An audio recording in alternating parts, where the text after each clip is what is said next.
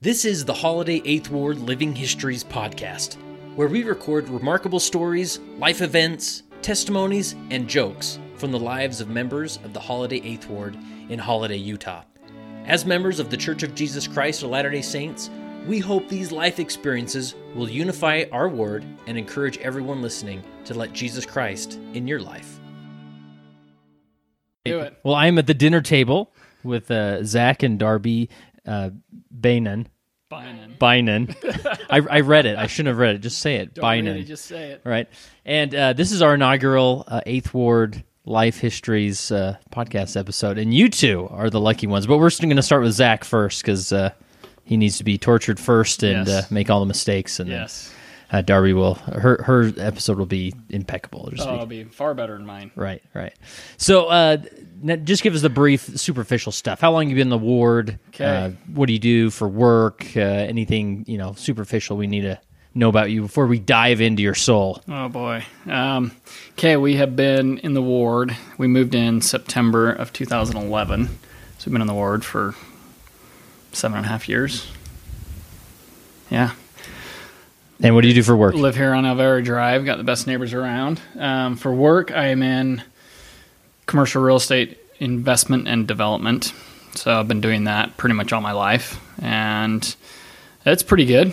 It's got its its fun parts about it, and it's not so fun parts about it, mm-hmm. but I guess it puts bread on the table for yep. the time being. Nice. And where where were you raised?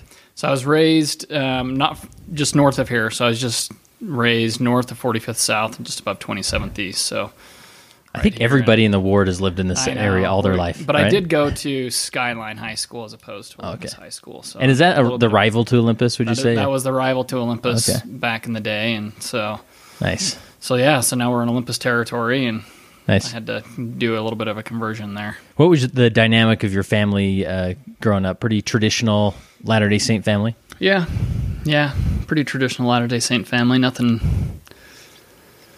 yeah, nothing too... too abnormal yeah. about our group. You, are you the oldest of, youngest of, or I am what do you the fit? Second oldest. I've got an older sister mm-hmm. who's two years older than me, a younger brother who's about three years younger, and then uh, the youngest sister who is five. She's about five years younger than I am. Mm-hmm. So we're all pretty, pretty, pretty close in age, and mm-hmm. we have a pretty good relationship with the with the siblings. Nice. It's fun. And uh, if you're together with your siblings, I mean, what are the main uh, memories or themes that come up about your childhood, about growing up together? With my siblings, we all got along pretty well. Um, I don't, I don't know. I don't know, like, any particular stories. Mm-hmm. Like, I could think of a handful of funny little stories about my siblings, but we grew up just kind of good friends. We didn't fight all that much. Um, you know, my little sister, she was, she was, she was a firecracker. And so she would, she would like to tease me and my younger brother mm-hmm. a little bit because we teased her so much, but she fought back. So she was, she, she, she gave, she gave us a run for our money every once in a while. Um, but other than that, yeah, we, we were pretty, pretty normal Good. family. Didn't have a whole lot of crazy stuff going on. Mm-hmm. We're all into a lot of different things. And my sister, my older sister, was kind of the your classic, not classic, but she she was the smart one of the family, and so she got all the good grades, and she was in student council in high school at Olympus, and yeah, all that all that kind of good stuff. So and, she's the smart one. What would your siblings say? You're the blank one. What would they say about you? Uh, I'm the dumb one. the dumb one. well. I, Uh, yeah, I, you didn't I, get good grades. I, I got I got okay grades. I did uh-huh. fine in school. I did enough to, to get to get through my high school experience. But I, I enjoyed the social interaction and hanging out and, and having good friends and had a good group of friends and and so um, but played you know played at Skyline back in the day. You had to play football. So uh-huh. I played football. It was a, a big football school. It was yeah. a big football school back then. Um, not as much anymore. That's kind of shifted now to Olympus. Um, and, and out west in the valley, and then uh, played rugby uh, in the springtime, so that was a lot of fun. So athletics was something that was big in your yeah your yeah. We were an ath- we were a pretty athletic family, and so everybody played their sports. My brother mm-hmm. did the same thing; he was football and baseball, and mm-hmm. and uh, did some of those. My little sister was a really good soccer player, volleyball player, And then uh, we all grew up skiing. So was there, I mean, were you a competitive family, I would imagine? Not really competitive against each other, I don't think. I don't think we still are competitive against each other. I think we're, we just, we like to hang with each other. We like uh-huh. to have a good time and and travel together as a family and go grab dinner as a family and, uh-huh. you know, go to different events and stuff as, as a family. And so and, that's, and, that's fun. And when you were on the football field, though, did you feel, I mean, were you determined to win? I mean, were you like cutthroat type of player or? Yeah. Uh, I, I was pretty. Darby says no. No, I, I was I, I was more competitive back then, athletically, than I am now. Now I don't really care about that stuff. Uh-huh, just like, right, right. Whatever. Yeah. You know, and you can't play football after pretty much after high school anywhere. And you know, most people don't play college ball or anything. And so, yeah. so then you have to find new hobbies. And so then I got in. I got in personally into a lot of different other hobbies. And like what? Uh, so. Got into more of the outdoor hobbies, so I always skied. Hmm. Um, big, big skiing family. My grandpa was the first paid ski patroller at Alta, hmm. and then he ski patrolled at Park City for twenty-five years. And so we grew up skiing at Park City and, and skiing with siblings as well as um, other cousins and stuff. And and so I continued to ski, you know, uh, do some backcountry touring. Um, mountain biking, got into climbing, hiking, camping, kind of, kind of a lot of those outdoor hobbies and stuff mm-hmm. like that. And so, so I enjoy, enjoy doing those. Yeah. Uh, during uh, your teenage years, how would you, how would you describe your faith development? Um, during my teenage years, it was, um, probably as a lot of people would say, you rely kind of on what you've grown up with and that's what you know, and that's what you do and you follow. And, but it, it's fun. You can think back and, and, there were a handful of times where you have those good testimony building experiences that increase your faith, you know, just these little things that, you know, the Lord gives us as we're growing up to to kind of prick our hearts a little bit. And so yeah. you, you have a few of those when you're yeah. growing up. Does one in um, particular come to mind, or are they just the um, the testimony meeting on youth conference? Or yeah, you, you get those where you feel the Spirit on the youth conference testimony meetings. And um Yeah, there, there there are some. Probably more towards as I was preparing to go on a mission. You know, I had I, I think there were some good experiences that I had there that were pretty faith promoting. Hmm. Um, that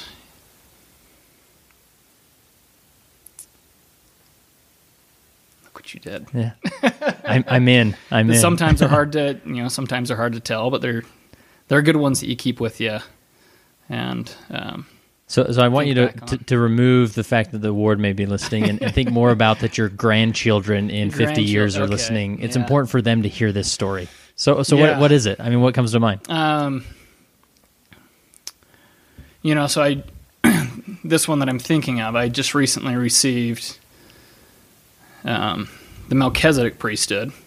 So I was getting ready to go on my mission and just recently received the Melchizedek priesthood and and um So trying to figure out how that all, what that means, you know, at, at that point, it, it was going through the protocol, going through kind of the standard things, but it also allowed me to, to do some things that I wasn't able to do as an Aaronic priesthood holder. And that one of those was um, being able to give blessings and participate in blessings. And so I got to give some blessings, give a blessing and participate in some blessings that were, that were significant and felt the Spirit strongly. Um, We had a, a lesson today about miracles and things that happen and, and, you know, modern-day miracles as opposed to miracles that Christ had when he was back roaming the earth. And, um, you know, they're just little small things where, the you know, the faith of my dad when he got injured.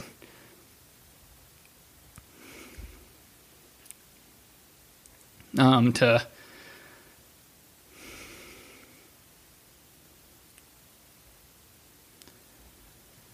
to to ask me for a blessing and kind of put that faith in me that I have that ability to to do what Christ would do if he were here. Mm-hmm. Um, it was a neat experience, and it was I was super nervous giving the blessing, and it wasn't something I was comfortable with and didn't know what to say. And and this is a scenario where he got injured? So, yeah, he uh, threw his back out really oh, okay. bad, so he was stuck in bed. And oh, wow. so he asked me to he asked me to give him a blessing, and And you're a, a seventeen, eighteen-year-old kid yeah, at this so point? Was, yeah. Just I newly ordained? Newly ordained, very newly ordained, and, and eighteen at the time. I, I was young for my grade. I didn't turn eighteen until after I graduated um, from high school, and so I had to wait the whole year until I went on my mission. And so um, so I had, uh, it had probably been several months. I think it was springtime, and he was out doing yard work and threw his back out, so he was laid up in bed. He couldn't even couldn't move, and so I asked if I'd give him a blessing, and...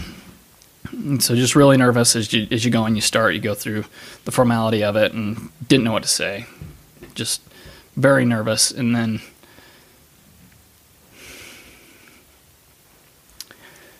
I haven't thought about this for a while. um,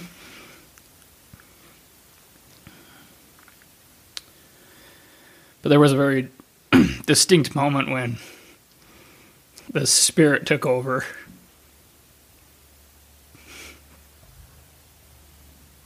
Can't talk when I'm crying, so I You're have fine. to stop. um, there was a very distinct moment when the Spirit took over the blessing, um, got it from me, and you know, just a, a, a calm that came over me. My body stopped shaking, and and I was able to say things that maybe I would have said, maybe I wouldn't have, but. But it was a very clear moment that somebody else was yeah. directing that that blessing, and it's a and it's a pretty insignificant thing. My dad's back would have gotten better over time. Sure, you know, if he would have hung in bed and, and you know done done whatever. But his faith in in trusting that I could I could give a blessing with the priesthood that I held was was a good experience, and and he did. He, you know, the next day he.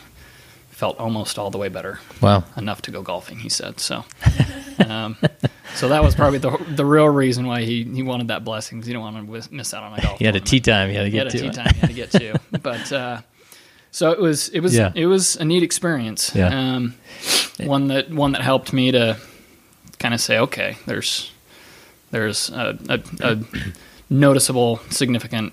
Power and authority yeah. that comes with the priesthood that you just got. Yeah, it's interesting how the Lord kind of creates those scenarios that, like you said, on paper, he would have been fine. He wasn't like yeah. on his deathbed or right. you brought him back or anything like that. Yep. But uh, but he allowed uh, a scenario like that to connect with you and mm-hmm. to, to um, show you the measure of that power and authority that, yeah. that had been recently given to you. So yeah. that's cool. So thanks a lot. Yeah. What you've done well, I'm, I'm going to keep pushing you here. So, but that that's a powerful story, and, and I know... Uh, someday your posterity will appreciate that you took the time to tell that. So yeah, I don't know if I've even talked to my dad about that story since nice. back then. So. Well, cool. Well, obviously it was impactful if you remember it to still. It so that's great. So soon after that, what, a year later or so, you're going on a mission? Yeah. So no, it's just probably probably a few months, four or five months later. Um, and where'd you go? I went to Pennsylvania, Harrisburg, Harrisburg, nice. Pennsylvania mission, and. Uh, It was one of those where you act really excited on the outside and you're kind of disappointed on the inside. I went to Sacramento. I know the yeah. feeling. Yeah. It's like you mark on your in your papers how, how willing are you to learn a language and how willing are you to go foreign. I was like, oh, very willing, very willing. Wanted to go have an adventure. And uh-huh. then I get in Harrisburg, Pennsylvania, speaking English, and I'm like, oh, well, I guess he's got something else in mind again. Yeah. So, yeah. Um, but then it obviously turns out to be. Yeah, that's where you, meet, meet, you meet connected with your and, wife, yeah. and uh, had some, you know, met some amazing people and amazing families, and had a great experience. Yeah. It becomes the best mission in the world, although that mission has since been absolved into Philadelphia and Pittsburgh. So yeah, maybe we didn't do that good of a job, but nice. But good, good, very good two years. What's your go-to mission story? Um. My go-to mission story is probably with one of the last families that we taught. It was a part-member family, and it was a mother and a daughter. And the mother had been separated from her husband. They, she, and the the husband and the wife had been members. He had fallen away and become pretty anti um, to the, the church's teachings, and wasn't going to church, and, and lived in a different state. And then the mother. Uh, had kind of fallen away as well, and so she had a, a daughter that hadn't been baptized, and so we started, we contacted them and started meeting and started talking with them and teaching, teaching her, and it was one of those, it was one of those kind of, kind of interesting experience where you can see how the adversary works in um, very particular ways to try to thwart the mm-hmm. the movement and work of God. And, and so it was, it was one that was, you know, it's, it wasn't an easy conversion process, and it took a lot of time. I was in Harrisburg for probably, I think I was there for eight months, and we met them one of our first nights there, and it wasn't until almost the end of my mission that she was finally able to get baptized, and the the husband's and father's heart was softened enough after several asks to be baptized that he gave his consent for her to be baptized, and and and finally went through that process. And in, in doing that, the mother, you know, came back to church and, you know, started being being involved in the gospel again. And it was it was a neat experience. It took a lot of a lot of faith and, and prayers and fasting to to feel like we could do everything we could to help them accomplish what they wanted to accomplish. And, and so it's just it was one of those that you do you see how you see how hard the adversary works, and in a lot of different little ways that he works to try to try to derail things here and there. Yeah. When you came home from your mission, uh, how were you different?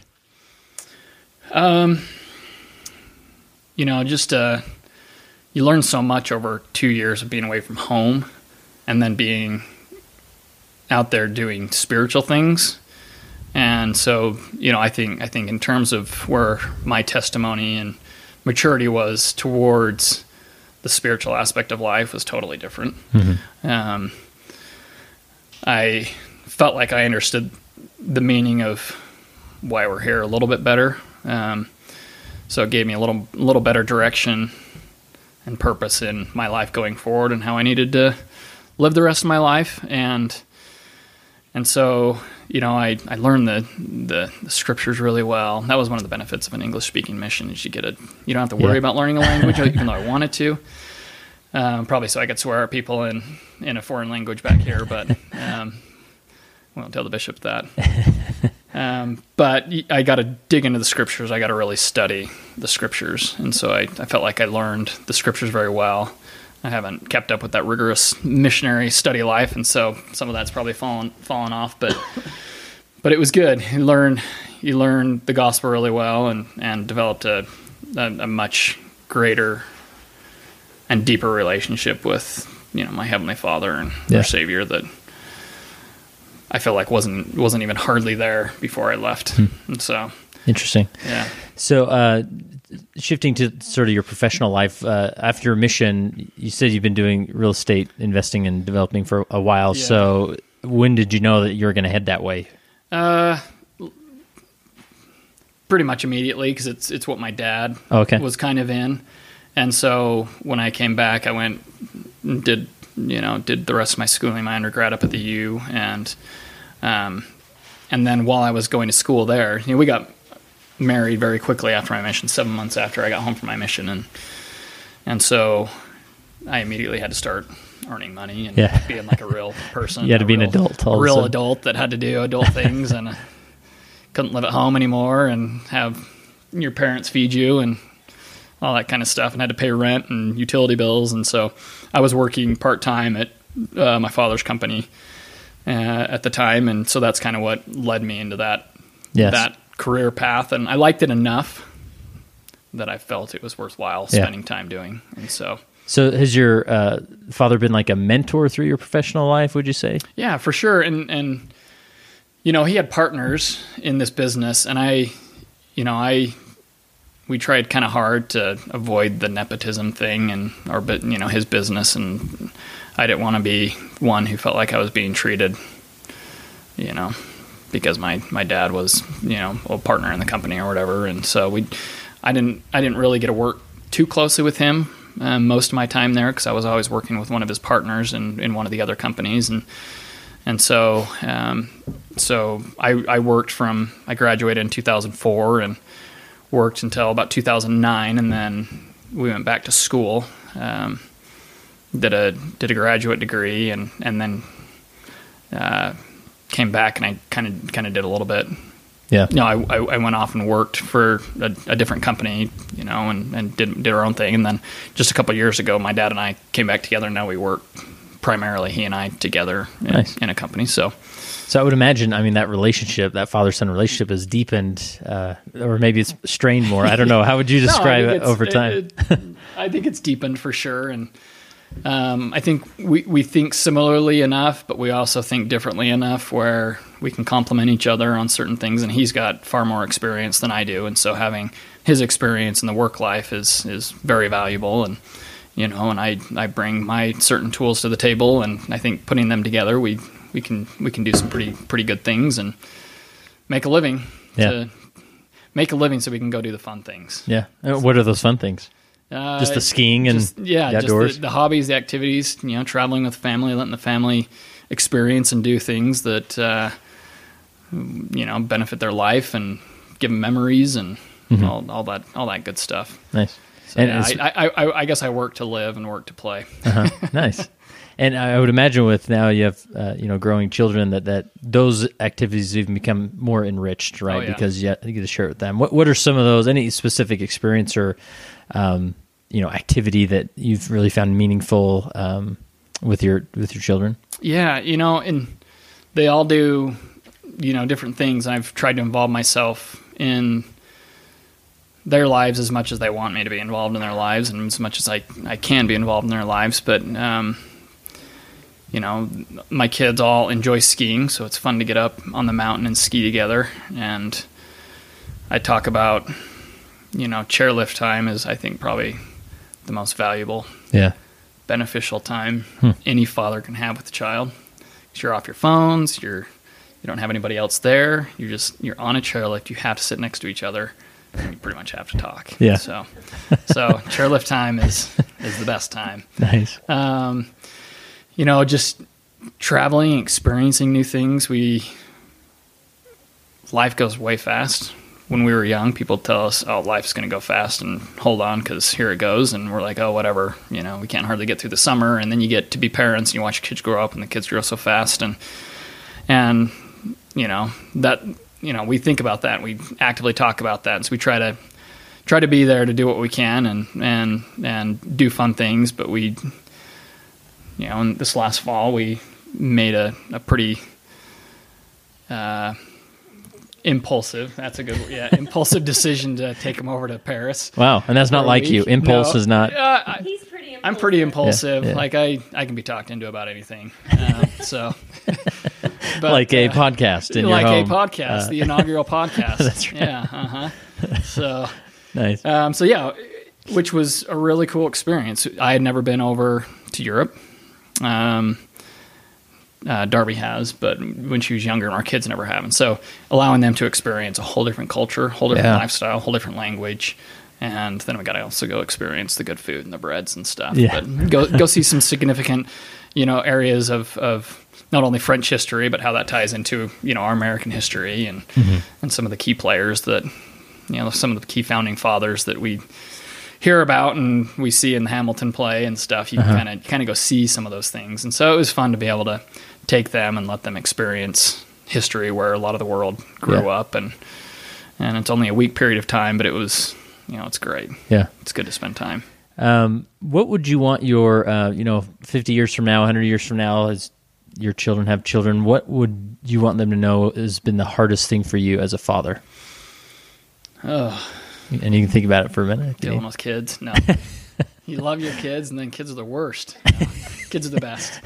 But uh, it's it's fun to be, I don't know, it's, it's it's fun to, kids are influential, very influential, and they're, our kids are at a period of time where they're very influential and maybe starting to become less so with their parents and more so with their friends. And, and so it's just, I, I think the hardest thing is just knowing if you've kind of met the expectations that you set for yourself and what you think, you know, family life should be, and, and doing those things to, you know, help teach and raise your children in the way that they can handle themselves, you know, when they, when they get on their own, they become adults and parents, and, and then making sure that they have opportunities to, to feel the Spirit and Heavenly Father's love, to know that He is there, because it's an easy thing in these days to discount everything off to to science or or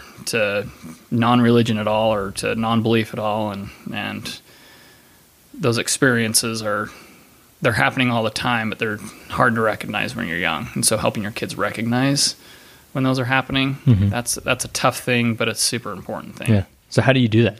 No. That's why it's hard. Okay. I don't know. Well, has there been a moment where you think, okay, I need to, you know, on the chairlift or wherever, I need to h- underscore yeah. this um, this event? You know, and every kid's different, so you have to learn how your kids are receptive to to different spiritual things like that, and you have to gear up for it, you know, and they have to gear up for it, and maybe they don't know they have to kind of gear up for it because you got to put your mentality in a little different state to to be susceptible to, you know, spiritual conversation. And it can happen at any time, but it's just picking and choosing. I don't know. It's just picking and choosing those times yeah. that are right. And we hopefully let the Spirit direct us a little bit yeah. on when those times are right. And I'm sure we've missed out on a boatload of them, mm-hmm. um, but I think we've been able to capture a couple of them here and there. Nice. So as we wrap up here, uh, in one hundred years from now, is there uh, anything specific that you'd want your posterity to hear or know uh, about you or your family or, or life, or any final message as you shouted into the, the time machine? Don't believe all the crazy stories you heard about me, even though half of them are probably true. um, no. Uh, I, I guess the, well, I guess the only thing I... I don't know. I guess the only thing I would say is I find joy from always trying to take a step forward and working towards something, whether that's, you know, a career, um, a marriage, you know, uh, raising kids, or progressing your testimony in the gospel. I always feel that if you can take just the tiniest of steps forward, there's there's going to be a big impact on that at some future point in your life, and and and working hard and always trying to go the direction you feel is right is typically going to lead to successes, both spiritually, monetarily, whatever it is, but just keep looking forward.